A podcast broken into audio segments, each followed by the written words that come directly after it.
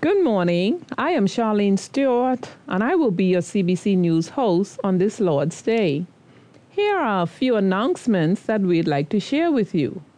CBC Congregational Meeting has been rescheduled to Sunday, December 10th at 4 p.m. All CBC members are encouraged to be in attendance.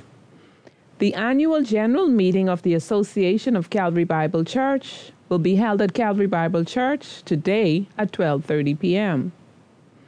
Looking for a great Christmas gift idea? We have some great books on parenting, men and women, plus youth devotional and youth and family Bibles. They are on sale in the foyer for half off the original price. There's a special segment during the choir Christmas production where we would like to honor those family members of CBC who have passed on. If you would like to have your family member honored in this special way, please bring a photo of your loved one to the church office by today.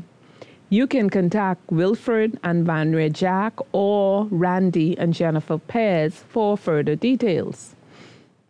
The cross trainers, kids, and youths are given sandwiches each week at the end of our meetings. If you are able to assist in this ministry by providing sandwiches on a Tuesday evening or giving a donation to purchase, please see Pastor Nicholas. Your help is appreciated. December 1st through 2nd from 7 p.m. to 7 a.m., Ignition will be having a lock in. This year's lock in will start at Mario's Bowling and end here at Calvary Bible Church. The cost of this event is $20. The deadline to sign up for this event is today. The list of special events happening at the church for the month of December can be found in your bulletin today. I don't know about you, but I'm looking forward to December 2nd the Bahamas Godparents Center benefit dinner. That's also my birthday.